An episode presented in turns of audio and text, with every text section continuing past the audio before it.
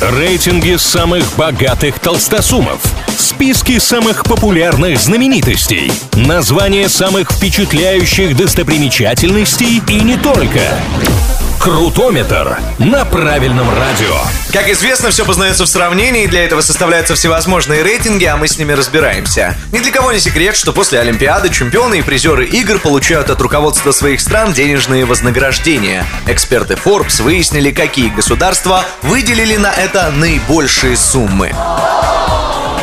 Кстати, журналисты авторитетного издания не уточнили, сколько получат золотые медалисты, сколько обладатели серебряных и бронзовых наград, так что будем считать в среднем. Итак, третье место в получившемся рейтинге заняла Франция. Там выплатят олимпийцам 6,5 миллионов долларов. Всего в копилке их национальной команды 33 комплекта медалей, а значит среднее вознаграждение за один 197 тысяч долларов, ну или более 14 миллионов рублей.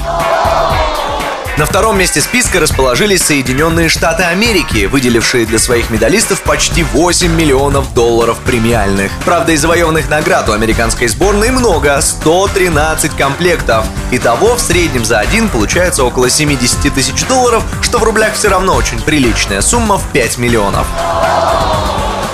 Лидером по сумме денежного вознаграждения для олимпийцев стала Италия. Спортсмены с Апеннин привезли домой 30 комплектов медалей, за что власти поблагодарили их более чем 9 миллионами долларов. В среднем за один комплект наград итальянцы получат более 300 тысяч долларов, а это космические 22 миллиона рублей.